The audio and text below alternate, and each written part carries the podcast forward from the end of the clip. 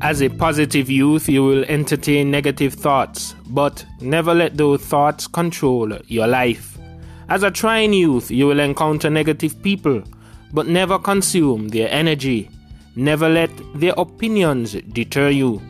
Understand that no matter what people will talk, so just live your life. In your life's journey, believe good things will happen. Exercise patience because better things will pop up. No matter the amount of speed bumps, never ever give up.